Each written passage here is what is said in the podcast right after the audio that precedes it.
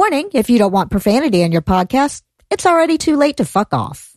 This week's episode of The Scathing Atheist is brought to you by ZipRecruiter, Gabi, IP Vanish, and by Zip Unrecruiter, the service that finds a new job for that shitty coworker you want rid of.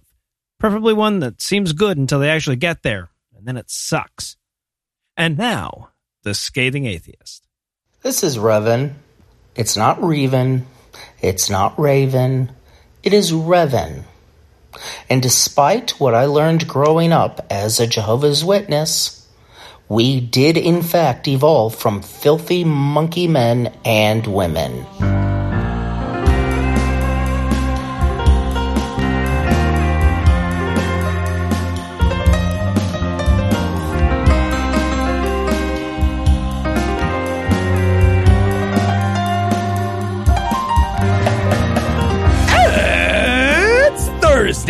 It's August 26th, and it's National Web Mistress Day. so whether you're mastering CFNM or CSS, we salute you. Damn right. I'm Noah Lugeons. I'm Eli Bosnick, and for Shaquille O'Neal's New Jersey, Vacation Station Birthday Land, and Red Zone Blue State, this is The Scathing Atheist. On this week's episode, people die of COVID unnecessarily because of religion, Heath takes the week off to turn 40 years old. Mhm, and will actually finish this time. But first, the diatribe.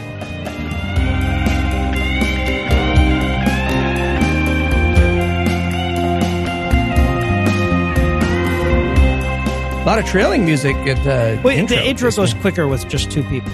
Sure. Yeah, got it.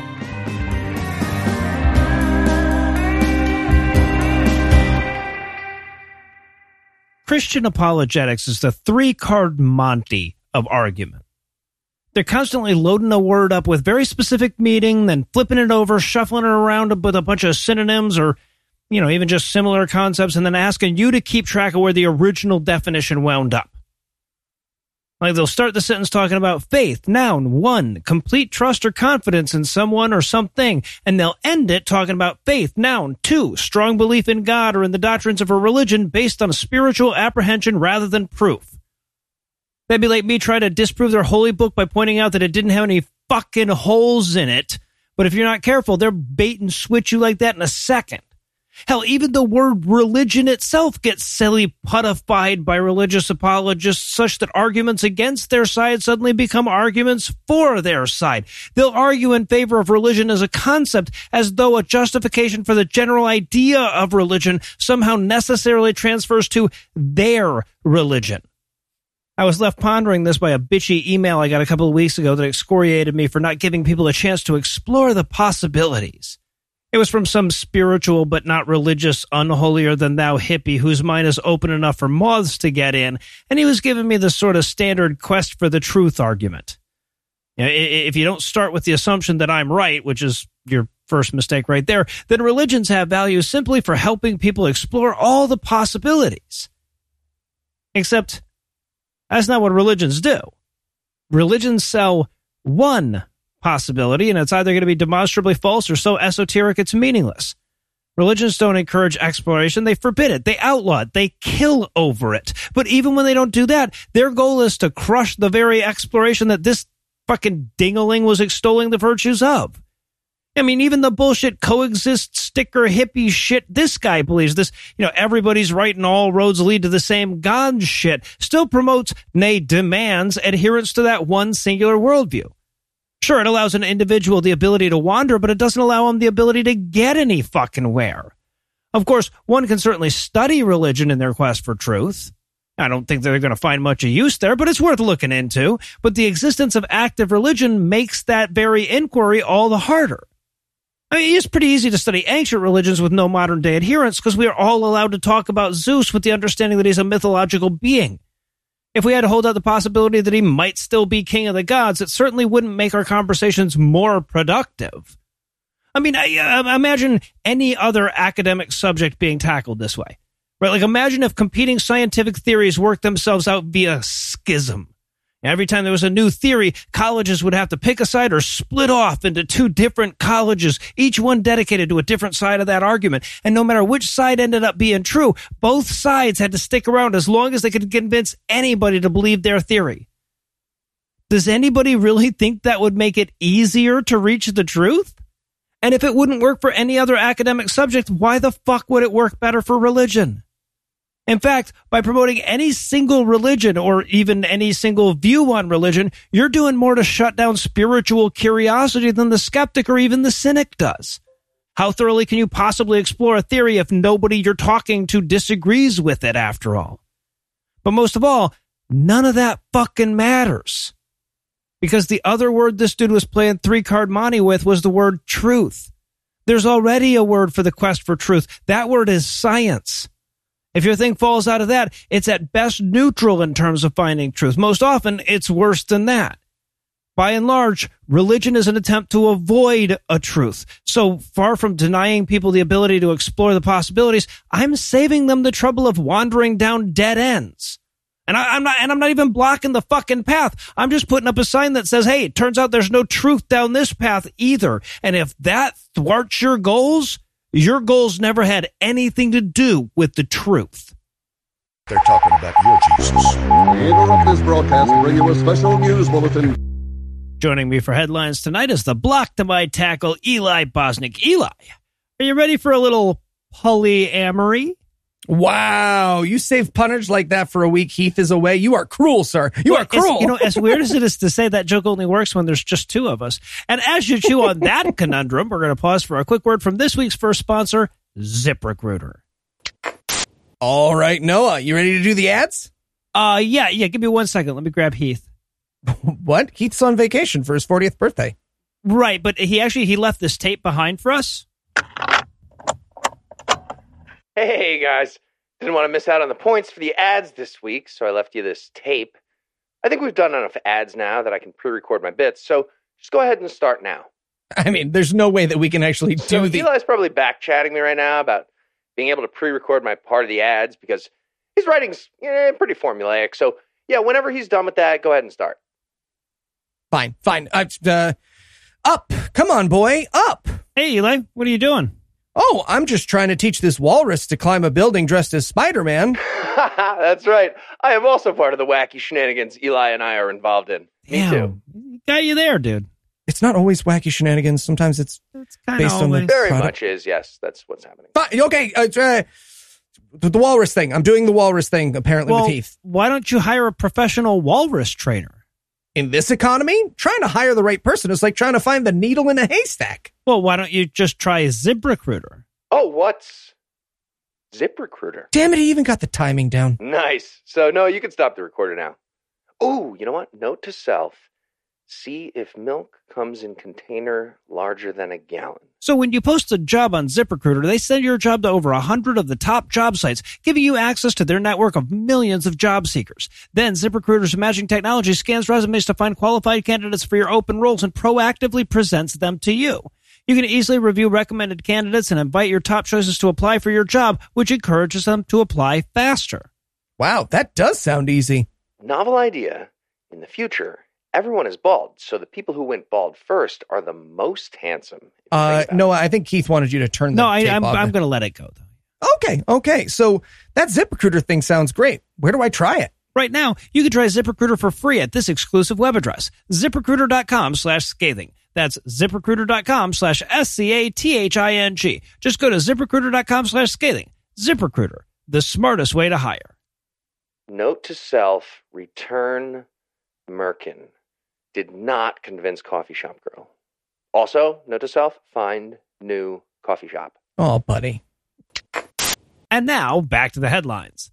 In our lead story tonight, Professor of Sociology and Secular Studies at Pitzer College, Phil Zuckerman, would like to remind you that atheists are better at all the important parts of existing in society than our religious counterparts.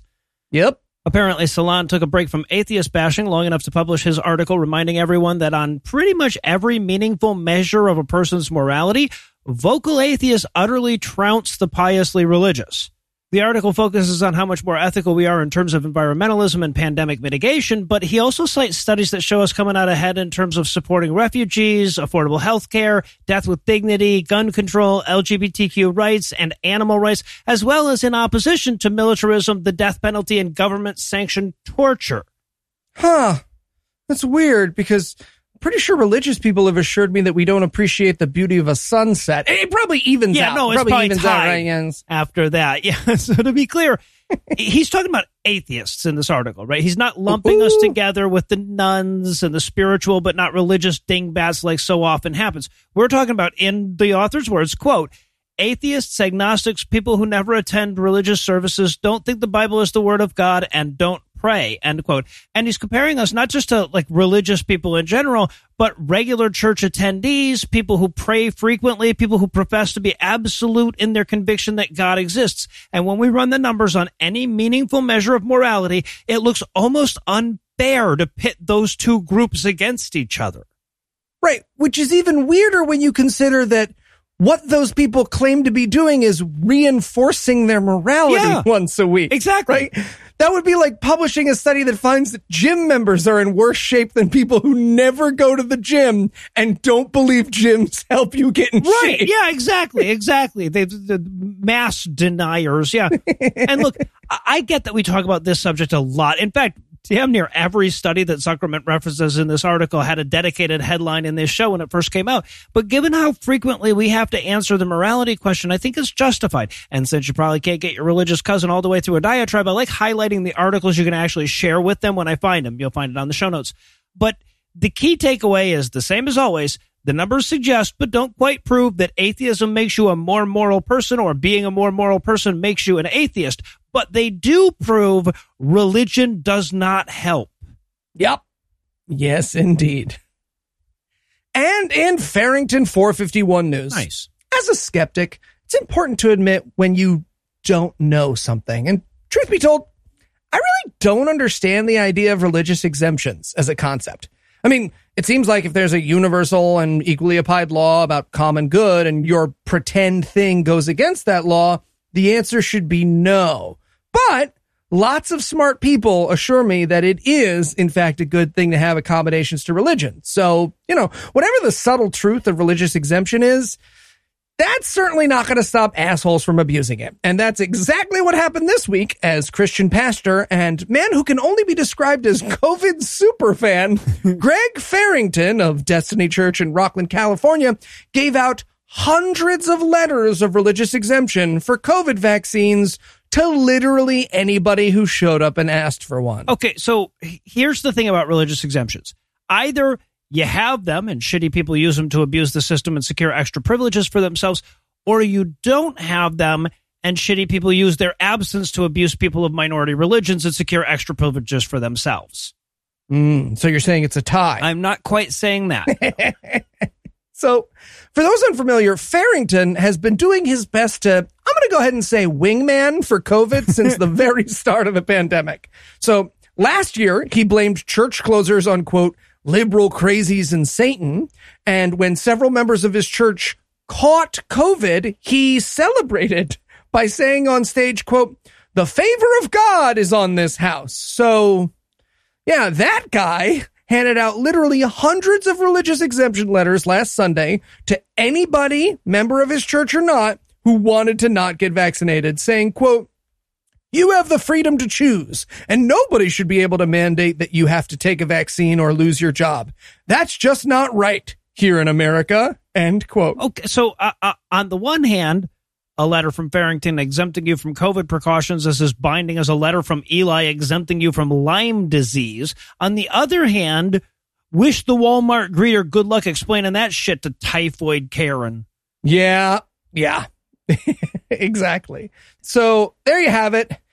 As from the very beginning, whether society, law, science, or just good conscience has attempted to slow the spread of this deadly disease, religion has always been first in line to stop it. Eh, amen. And in Darwin, some lose some news. Fantastic. Americans, thank you. Americans are profoundly stupid when it comes to subjects. In fact, I'd wager that if you measure our intelligence against the per capita dollars we spend as a nation on education, we may be the stupidest people that have ever existed in all of human history. And nowhere. USA. Thank you. Yeah, exactly. and nowhere does our stupidity shine brighter than in the topics of science. Because it, we're dumb when you ask us shit like, who did we fight in the War of 1812? And, 1811. and what's an adjective? Someone who tries to get you to buy adjective. Uh, but but so that's just regular don't know stuff levels of stupidity. But when you ask us shit like how old is the earth and did humans develop from an earlier species of animal, you get motivated stupidity. And that's why lying stupidity. Exactly, yeah. and that's why even basic shit like the majority of Americans believe in evolution is worthy of celebration. Now, according to Gallup, we actually crossed that threshold for the first time way back in the storied days of 2016. But we, we got both confirmation and a bit more detail from a new paper in the journal Public Understanding of Science that breaks down three and a half decades of data on the subject and shows a precipitous rise in American acceptance of evolution over the past decade. Okay, two things. First of all, for the less literate listeners, precipitous means rainy. Second of all, the public understanding of science journal has got to be the biggest fucking bummer to read.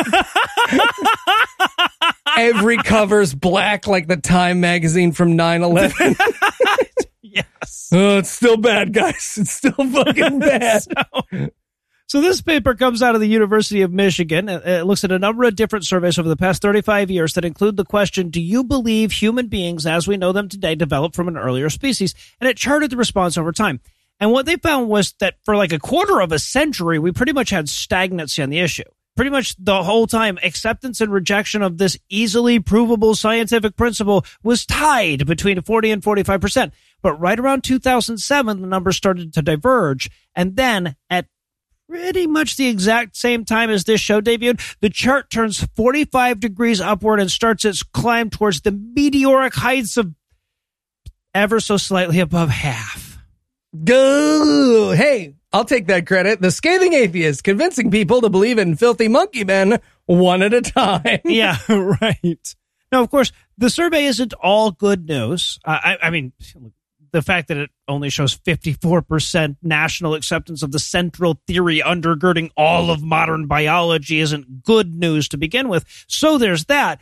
The researchers also emphasized that the movement seems to be in the younger generation's rate of acceptance. So it's like, it's not like we're changing the minds of evolution deniers. We're just making it harder for them to recruit. But worst of all, the chart seems to have peaked in 2017 and acceptance of evolution, though still a majority, has been on the decline since Trump was sworn in. So always plenty more work to do. I mean, I get it. 2016 onwards has also shaken my faith in slow change that increases survival. It's not a great excuse, but I get it. I'm saying No, I yeah. get it. Right. and in now, that's what I call an upright position news tonight. We've all had a bad flight or two in our day. Turbulence, a long wait to take off or land. But I'll wager each and every one of us are all in second place to June 15th's American Airlines flight from Washington to Chicago, whose disboarding was ground to a perfect halt so an off-duty pilot could grab the PA and explain to everyone how Jesus saved him from being gay. Oh my fucking I so okay, so I would have shoved that handset up his ass in a completely heterosexual way then. yeah, Jesus. you'd have Lucinda have to do it. So yeah, the unnamed pilot, apparently apropos of nothing, thought to himself as people were getting ready to get off the plane, "Oh, that reminds me of how gay I used to be. Grabbed the PA, blocked the exit, and began to monologue to everyone in the plane over the speaker system about his child molestation, about marrying a woman even though he was gay and being gay behind her back, saying things like, quote, even though I was in love with her, just over one year into the marriage, I began to give into the pressure of being gay. I asked other gay crew members questions about their lifestyle and what led them to becoming gay. Pretty soon, I was taking part in that lifestyle. I had sex with men and would come home from work trips and pretend nothing had happened. End Okay. Quote. all right, so you already spoiled the ending. I know this is going to end in Jesus, but I feel like I would have forgiven him if he'd gotten graphic enough with this part, right? Like there's a level of graphic he could have gotten, like where it would have looped back around and he'd have had me. Someone on the YouTube video is just like, let's hear him out. Let's hear him out, guys. Now, as I mentioned, he concludes by talking about how Jesus ungayed him and finishes by saying, quote, ultimately, I want to share the love of Christ with you. If you feel uncomfortable, that's fine, but I will talk to you in the gate area. Thank you so much. Oh, End you quote. bet your ass you'd have talked to me in the gate area. Dude, it would have been worth you doing it just so that you would have had to talk to me in the gate area. But my friends, all is not lost. For though this is a story of airline assholery and it has a villain, it also has a hero.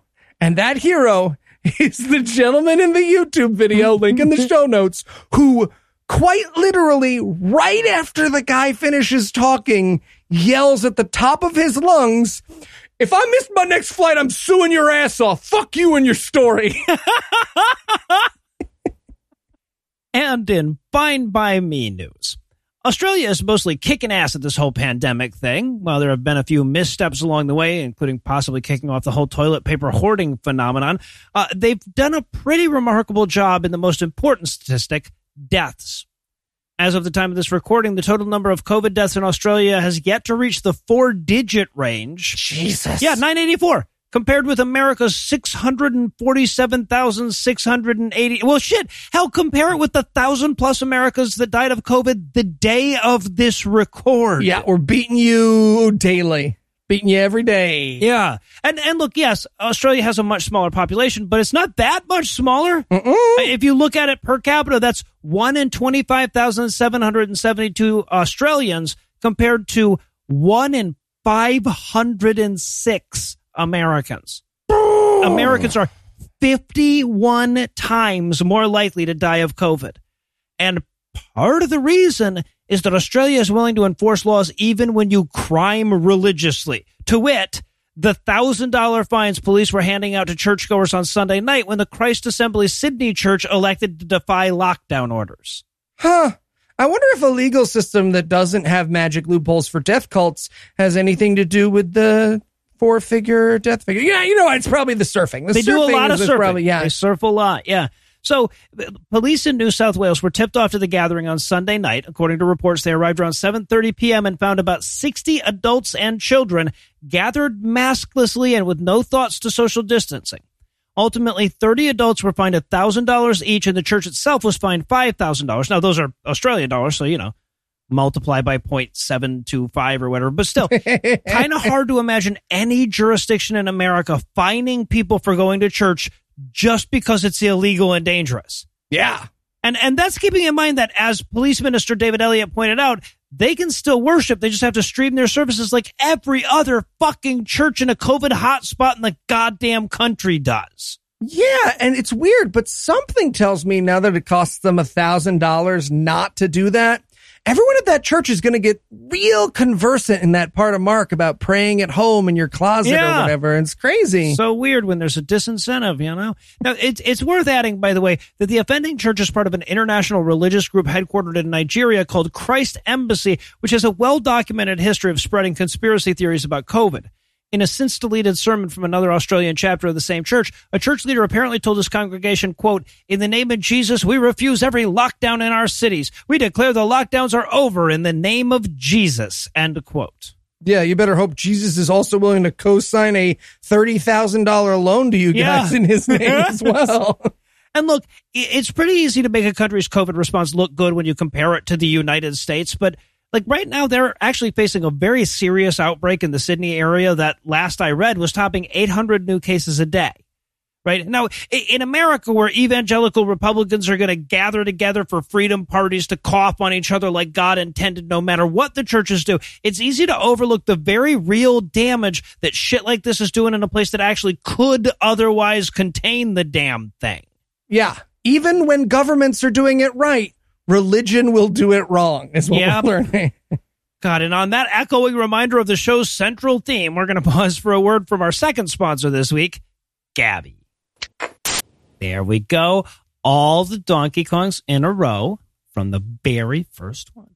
Hey, Noah, what you doing? Uh, me, I'm just organizing my retro video game collection, just arranging all the early Donkey Kong cartridges, which I have in order, all the Gen 2s. Noah, did you write this banter into the ad just so you could tell people you own a bunch of old versions of Donkey Kong? Okay, uh, you know, a small but dedicated section of our listenership greatly enjoys my early video game references, Eli. you should do a podcast about it. What if you did a Don't podcast? Even start. What, what do you want, dude? Oh, I just finally figured out what to get Heath for his birthday. Auto insurance.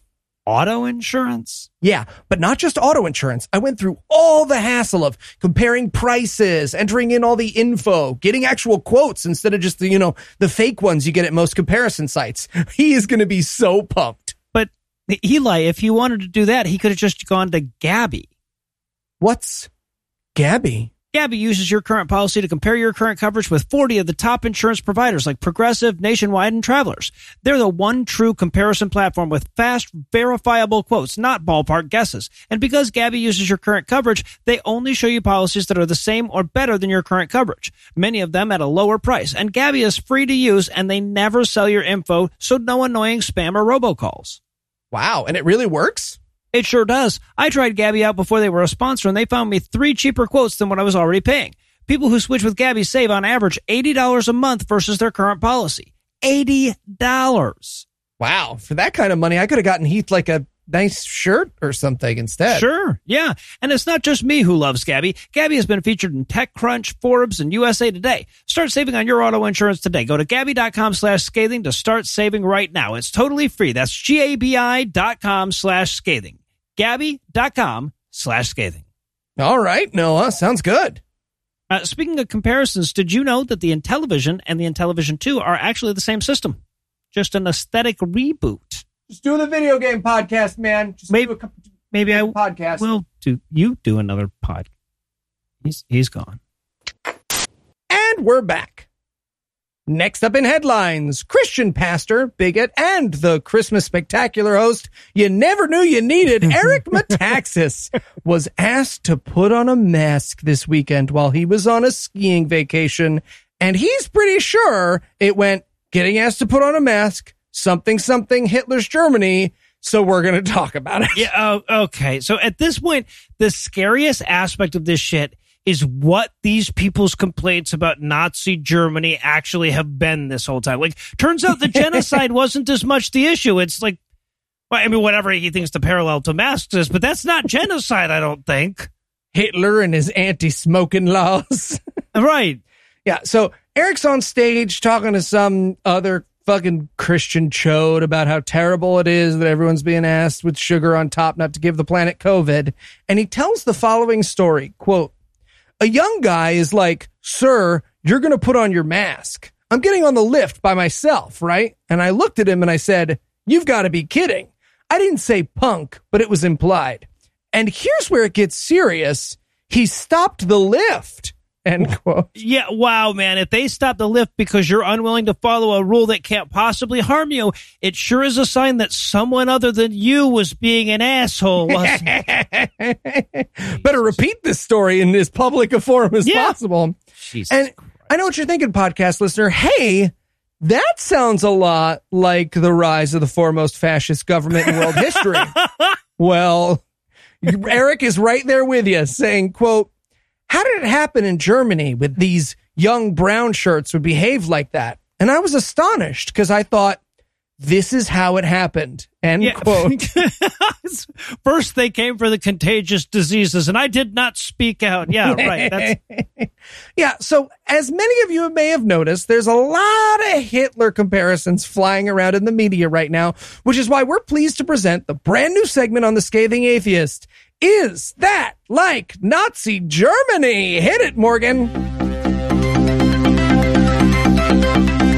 Hi, I'm Chet Chetley. Welcome to the very first episode of Is That Like Nazi Germany? Our contestant today is Eric Metaxas. He enjoys sucker punching reporters and trying to get laid by women who think he's Geraldo Rivera. Welcome to the show, Eric. Thanks for having me, Chad. I think it's a damn shame they turned you down for Jeopardy. Yeah, rank the races in one mass email. I know, I know it. Anyway, let's get to the game. You know the rules. I tell you the situation in modern history, and you tell me if it's like Nazi Germany. Are you ready? Nazi Germany, We Chet. haven't started yet. We haven't started, Eric. Sorry, I got excited. First up, wearing a mask. Nazi Germany. Oh, I'm sorry. How about get a free vaccine so you don't kill the people around you? Nazi Germany. Oh, another wrong one. Okay, last one here. The recently discovered genocide of indigenous children at so called residential schools all over the continent. Well, the context there is so important, Chet. You really can't just. Oh, I'm sorry. That's 0 for 3, and you are out of the game. Mm, people hate Christians. They sure do. And that's why we'll see you next time on Is That Like Nazi Germany!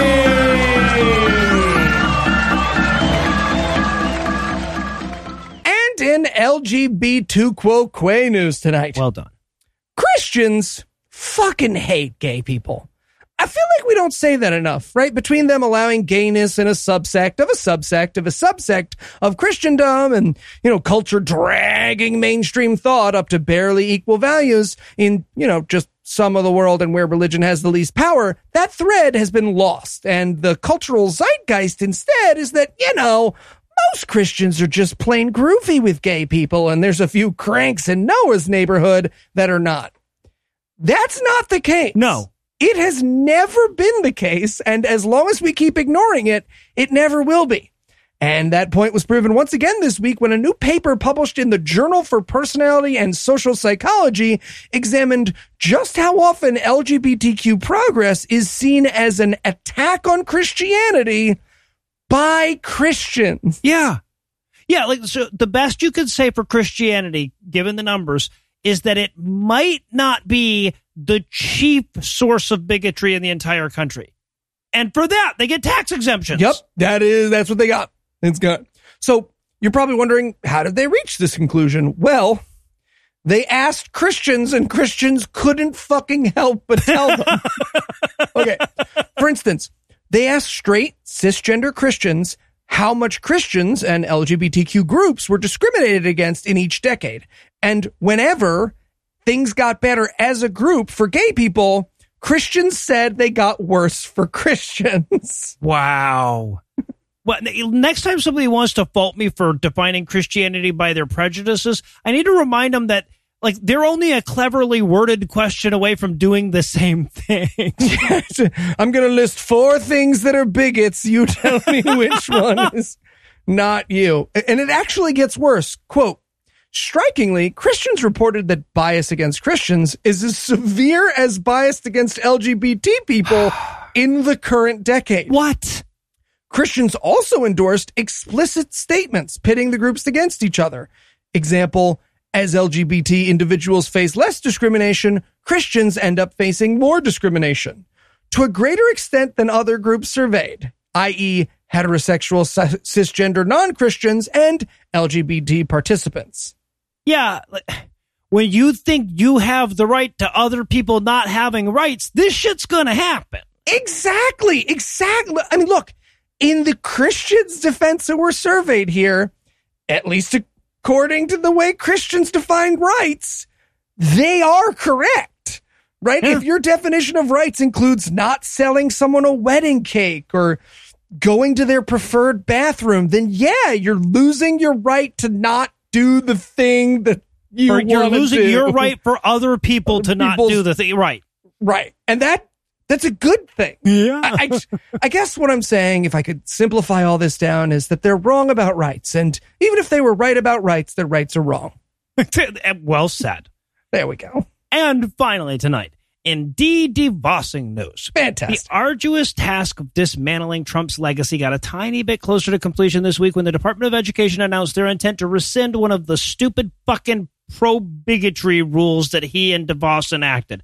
In particular, the rule that exempted religious groups on college campuses from anti discrimination policies. Speak of the devil. The rule stemmed from a 2019 executive order and threatened to withhold federal funds from schools that forced religious groups to play by the same anti discrimination policies as all other on campus groups. Or, when stripped of euphemism and plausible deniability, it allowed Christian groups to kick people out for being gay. Yeah. Or unmarried. and having sex. Or in the case of my alma mater and a certain Christian group there, rape victims. Wow. Real fun set of bylaws the Trump admin was paving the way for there. It- really mhm. having fun. So when this rule was first enacted, American atheists and Americans United for Separation of Church and State sued. Uh, they pointed out that A, that shit's illegal, and Sure B, is. Well, yeah, but even if it was legal, it wouldn't be a thing that the Department of fucking Education would have the power to do. but last Thursday, the plaintiffs in the case asked for the courts to stay their lawsuit pending a rule change that should nullify the problem. Now, it's a Christian privilege, so the Biden administration is hesitant to just release a statement saying, no, this was always bullshit and we were never going to let it fly. But couched in a verbose promise to review the rules and submit them for public comment was a pretty solid indication that their intent is to do away with the problematic elements of the rule change. Yeah, we just want to remind everyone how seriously Joe takes religion. He loves checks notes, Jesus, and we take his uh, fellow Jesus fans very seriously here at the Biden administration. right, exactly. A- and, look, Trump and his cabinet broke a lot of toys on their way out the door.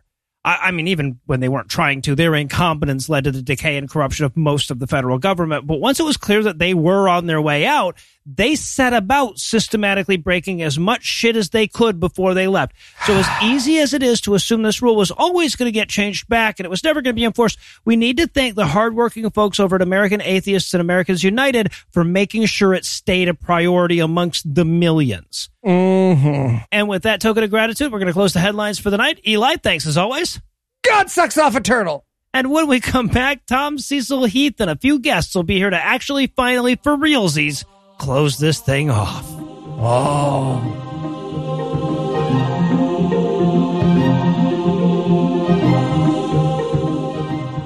Sì, sì, grazie. E tutti di gelato, please. Mi scusi, tutti? Sì, sì. Hey, Heath. Damn it. Really? Eli, I'm, I'm on vacation. You know I'm on vacation. Yeah, How are sorry. I, here? I had a question for you. Hi, Bob. Heath hasn't introduced us. Oh, actually, you know what? Does this rash look like something I should be Don't- worried don't about? Where you going, bud? Bob? Bobby? Bobster. Okay, probably going to the bathroom. He seems nice. Yeah, yeah, he is. He's a nice person. So, what's up, man? You, you had a question or something? How did you even find me? Oh, you've been using free Wi-Fi all over Europe, and whenever you're using free Wi-Fi, you're super easy to track. What? Seriously? My Wi Fi? Oh yeah, you should use IPVanish. Oh, what's IP Vanish? That's a fun little game we play on the shows, Bob. Probably wouldn't understand it. You you and Heath play fun games? Probably not, right? Anyway, IPVanish is a virtual private network, a VPN for short. A VPN is an important tool that helps you safely browse the internet. You can use a VPN on your computers, tablets, phones, even things like your Fire Stick when you're streaming media. When you use a VPN, all your data is encrypted. Okay, that sounds great, but I'm kind of on vacation. Don't have a ton of cash to throw around right now on tech. Uh, just to keep you from following me to Italy, I'd, I wish you would just not do that. Okay, well, for that. listeners of the show, IPVanish is offering an incredible 65% off their annual plan, equal to six months free. Equal, you say, to six months. That's right, Heath. 65%. Equal. Yup, equal. So go to ipvanish.com slash scathing. Claim your 65% savings. Their annual plan is just $44.99 for the first year with our exclusive discount. This is the time to sign up with our discount and their current promotion. You can get a VPN for 65% off their usual offering. IPVanish is the best of the best, even rated 4.7 out of 5 on Trustpilot. And that's with more than 6,000 reviews. Remember, it's ipvanish.com slash scathing to get the deal and start protecting yourself online. Great. Fine. I'll sign up now. So, what did you want to ask me? You came all this way. Oh, you know what? It slipped my mind, but I will find you in France if I think of it. Please don't do that. All right. Have a good trip, buddy. Happy birthday. Bob, Bob, it was nice to meet you. I'm going to send you a picture of that rash, bud. I want your eyes on it, okay? Okay. No, I got it out of Heath's Don't phone. just. He's, He's no. pretending he doesn't hear me. He hears.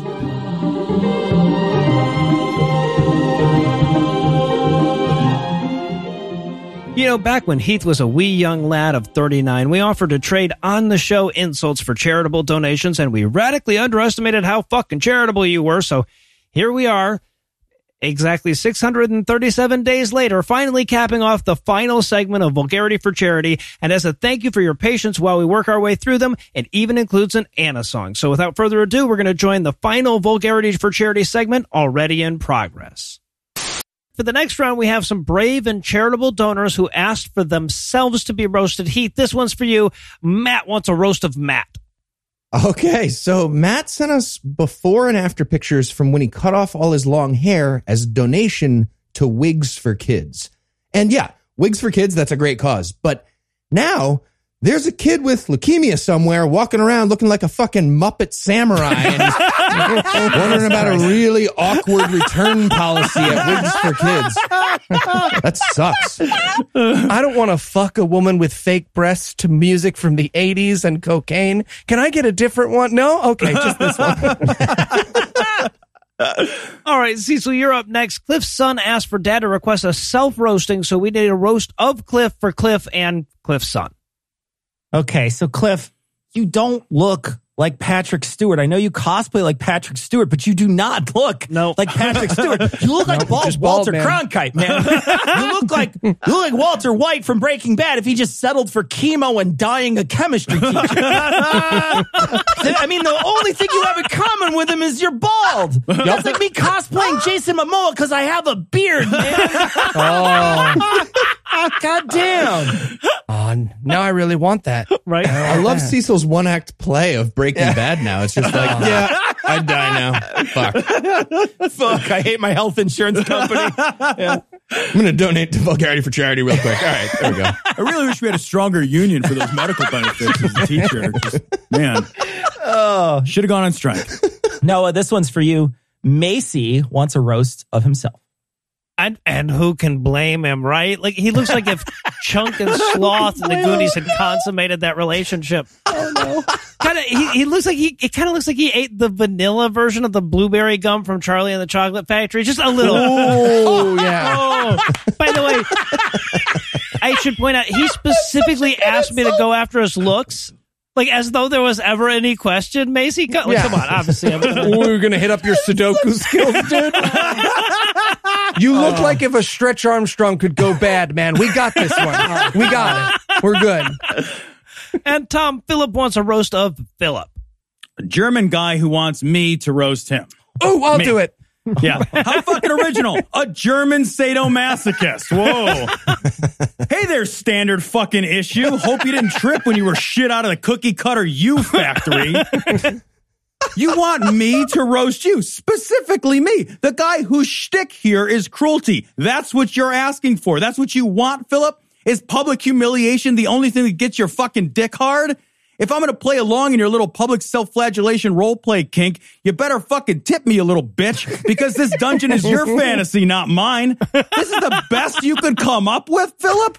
A world of assholery all around you to roast, but you need this. You need me to tell you on air that you're a bad boy so you can sit on the can and breathlessly wank one out. Well, here's my fucking roast, Philip. Next time you want someone to step on your balls in front of a room full of strangers, bring some cash.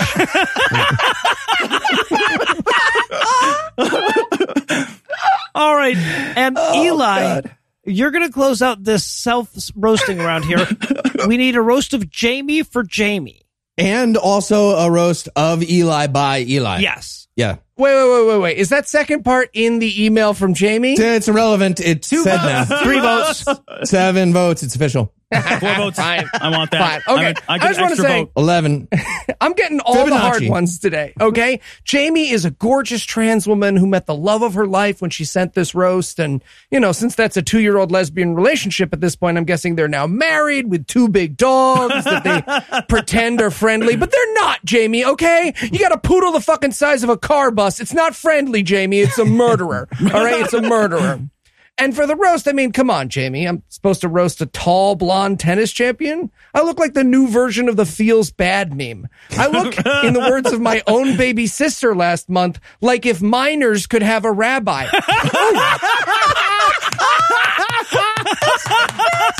yeah.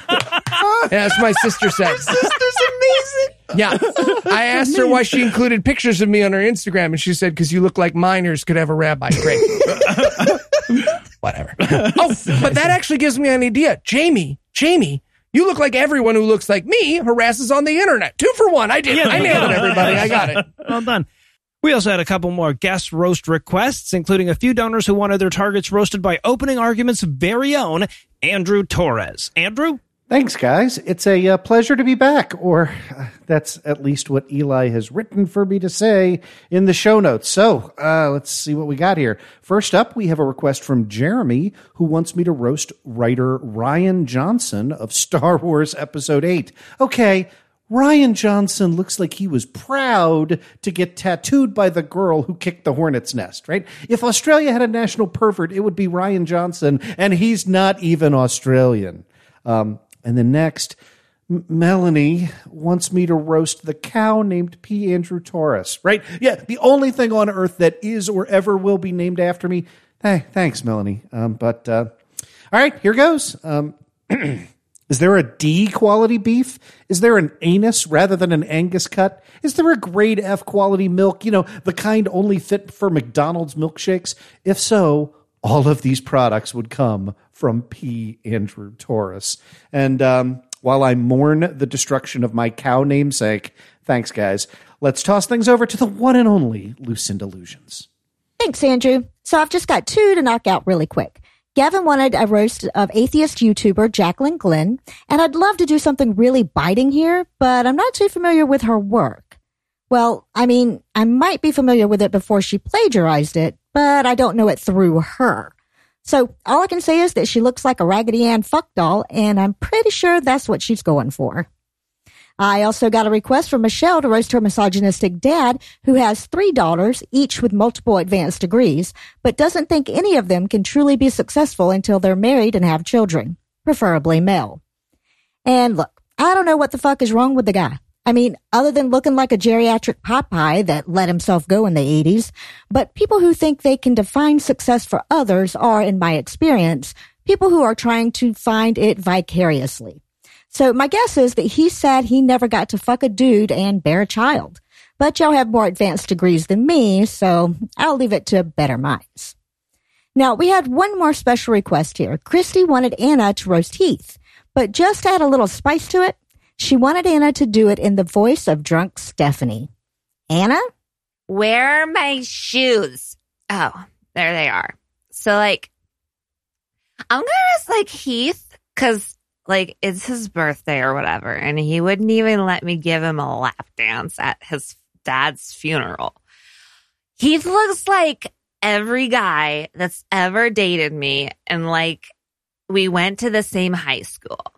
Boom, roasted. Now, if you'll excuse me, I'm gonna go throw up on the changing table in men's room. Thank you, Anna. We're going to be hearing from you one last time before it's all over, but that's going to bring us to the final round. Heath, this one's for you. James has an excellent request. He wants you to roast the U.S. healthcare system.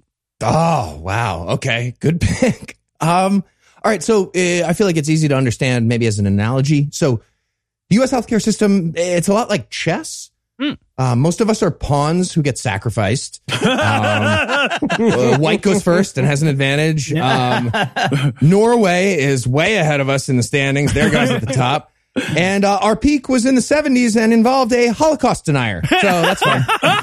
There you go. That's upsetting. All right, Cecil, you're up next. Daniel wants you to roast Micah Bell from Red Dead Redemption 2. What? Okay.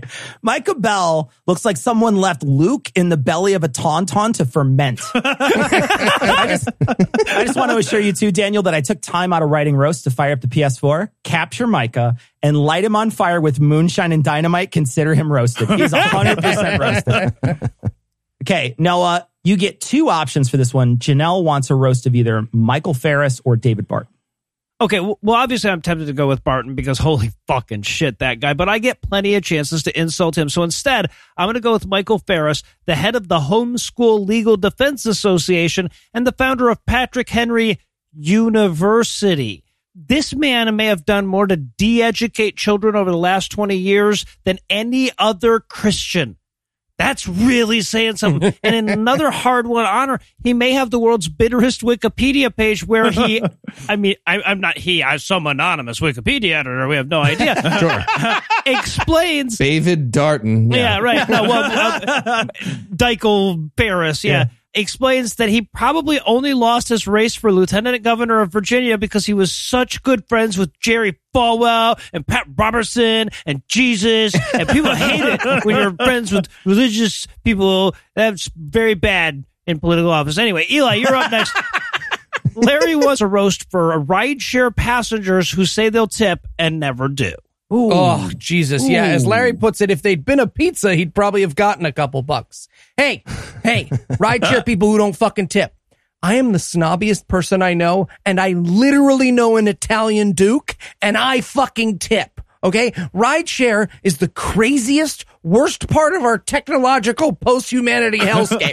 oh, did you need to survive the crushing economy? Well, why not let some strangers into your car whose qualifications include downloading an app to a phone? It's like driving a taxi without all that cushy regulation in the way. These are the fucking ice road truckers of our great nation. And the least you can do is throw them a tip and a good one, 20%, or you fuck yourself. There you go. All right. And last but certainly not least, we have a request from our biggest donor of the entire charity drive, Lori and Brad, who raised $6,568. Wow. More. Jesus. Woo! Right? Again, just Lori and Brad. Unbelievable. And also a guy named Dave who made the same request. He also helped. Fuck you, Dave. Get off Lori Thank and you, Brad's Dave. dick. Thank you, Dave. Also some money. So the target Looking out for the little guy. is anti-tax activist Tim Eyman. And of course, we're all going to pile on this motherfucker. Okay. we got a picture of him here. And he looks exactly like the soul of Elon Musk. Like if Elon Musk got a soul that came to life, that's him. He looks like a Tesla henchman from the future who like came back in time, Terminator style, to stop Eli from murdering Elon Musk with one of his flamethrowers. he looks like Skeletor shoved his head in a Mr. Potato so he could take his senior photo. he looks like a salesman for the Ed Gein Furniture Company. It's fucked up. He looks indicted, right? Like I just, he just looks like does. just every indicted white guy, or he, or he looks like that one guy, you know, who's doing well, but in your head there's just Uh. like, you know, well, yeah, until he gets indicted. He looks like that guy. I mean, pending. Yeah. Tim Eyman only wants two things. He wants money and attention. And I mean, I get that. Like, I like both of those things. But the thing is that the money and attention, that's all he wants. That's it. He doesn't want money so he can pursue a dream and be a better, more interesting man or to travel the world and broaden his horizons. He doesn't want the money to use it. He wants money to have it. He wants money for money's sake because he doesn't know the difference between having values and financial value. And the need for attention is even worse because he doesn't care who it's from or what it's for. He doesn't want attention the same way you or I do. He doesn't want the world to see him and to appreciate him for his talents or skills or thoughts or dreams. He has nothing to show the world. All Tim wants is more eyes, more attention. He wants to make up for his lack of depth with a breadth of audience. And he'll shit on everything and everyone to get them both until there's nobody left looking. He looks like he wasted a totally good use of a flamethrower. You know? It looks like he cheats at golf, by which I mean after he and his buddies play golf, they cheat on their wives together with each other. He looks, he looks like the inappropriate picture mainstream media insists on using of every white guy who just killed his family dog using the family cat. but he does, though. But he does. All right, well, I'll indicted. do it. He looks indicted. Yeah. I mean, no, you nailed it. That's perfect. All right. Well, I'll tell you what, we've gotten through a ton of it here, but there are a couple of roasts still to go. A lot of people want us to make fun of their dogs, so we're going to close it out in style. Hit it, Anna.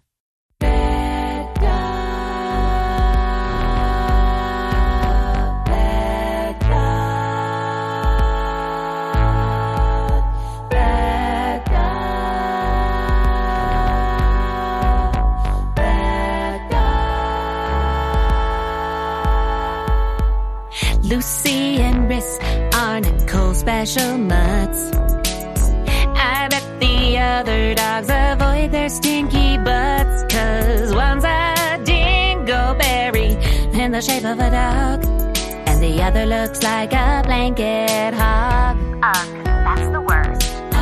Artemis ruins the and V for no reason. And sticks her nose in every crotch like a horny Libby don't like being alone, so she'll eat your loaf of bread and your pumice stone. Then look at you like alternate universe Raven Simone. That's so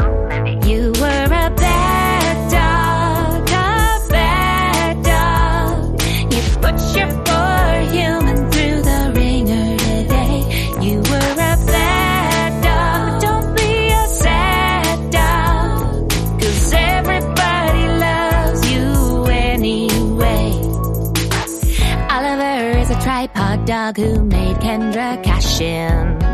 Looks like an old rusty tricycle, but then make it fashion. And chances got it made, but he doesn't seem to care. Cause that seal pup sleeper eats your diapers and your food and poops everywhere. Every found Yuma in the middle of the road.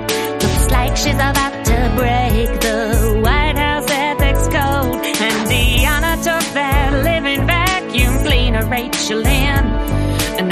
deals with her literal shit eating grin. You were a bad dog, a bad dog. You put your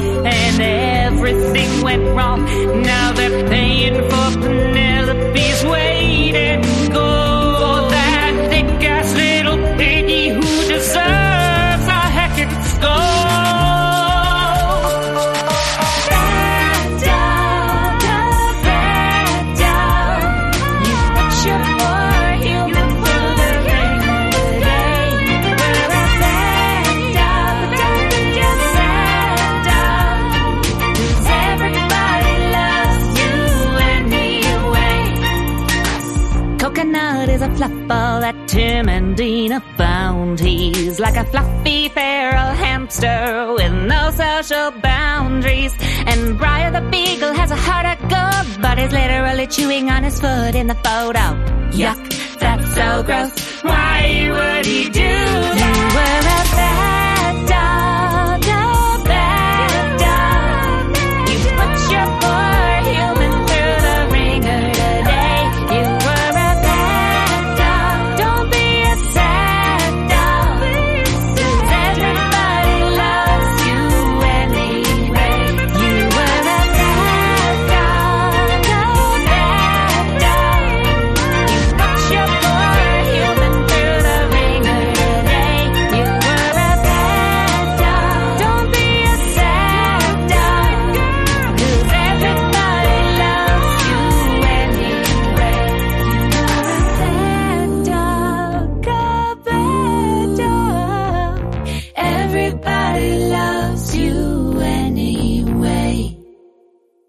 Thank you, Anna. Also, thank you, Tom, Cecil, Andrew, Lucinda, Bryce, Dan, Mark, Frank, Thomas, Seth, Don Ford, Voice of Fantasy and Adventure, and everybody else who helped us work our way through the more than 1,000 roasts we had for 2019's Vulgarity for Charity. And thanks to all the listeners and all the donors for bearing with us. We're going to be putting some guardrails in place to make sure the next one is just the three or four week thing we originally intended. But hey, to raise six figures for charity, we're, we're going to do what we have to fucking do. Oh, and before we blow out the candles tonight, we want to wish our very own Heath Enright a happy 40th birthday. It's Friday, not today, but hey, we joke around about his absence from social media quite a bit, but in truth, he's a lurker. He sees it all. He doesn't comment very often, but he sees it all. So if you have a chance to wish him a happy birthday via Facebook, Twitter, or I think he's even on Instagram now. It would brighten his day, and his day is already going to start on vacation in Italy. Just think about how fucking bright we could get it. Anyway, that's all the blasphemy we've got for you tonight. We'll be back in 10,022 minutes with more. If you can't wait that long, be on the lookout for a brand new episode of our sister show, The Skepticrat, debuting at 7 a.m. Eastern on Monday, an even newer episode of our sister show's Hot Friend God Awful Movies, debuting at 7 a.m. Eastern on Tuesday, and an even newer episode of our half sister show, Citation Needed, debuting at noon Eastern on Wednesday. Obviously, this episode would be too light to stay on your phone if I didn't weigh it down with some much deserved thanks to Heath Enright for letting me be a part of his fourth decade. I want to thank Eli Bosnick for focusing the old jokes on somebody else for a few weeks. I want to thank the lovely and talented Lucid Illusions for making getting old so damn much fun. I also want to thank Revan for providing this week's Farnsworth quote and for not being a Jehovah's Witness anymore. Way too many of them as it is. But most of all, of course, I want to thank this week's best people Xenia, Brett, Bad Credit, Good Credit, No Credit. Come on down to Throckmorton Fraud, Peter, John, Buckland, Misty, Stew, Jason, John, Park, and Kentoris, and Jennifer. Xenia, Brett, Throckmorton Fraud, and Peter, whose sexual magnetism is measured in Tesla. John, Buckland, Misty, Stew, and Jason, who are hot enough to make that fusion reaction in California jealous. And John, Parr, Kentoris, and Jennifer, who could have smushed together a couple of hydrogen atoms with their sheer might if the scientists had just asked. Together, these 13 thoroughly thoughtful theist thwackers were lucky enough to join Earth's most storied fellowship, people who give us money. Not everybody has the legendary bravery and cunning it takes to give us money, but if you want in on the action, you can make a per episode donation at patreon.com slash scathingatheist, whereby you'll earn early access to an extended ad-free version of every episode, or you can make a one-time donation by clicking on the donate button on the right side of the homepage at scathingatheist.com.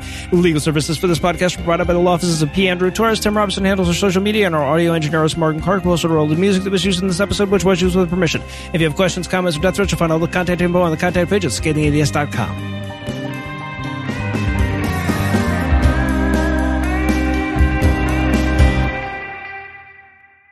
It would be hilarious if Morgan just didn't put in any sound effects for that. at all. the preceding podcast was a production of Puzzle and a Thunderstorm LLC, copyright 2021, all rights reserved.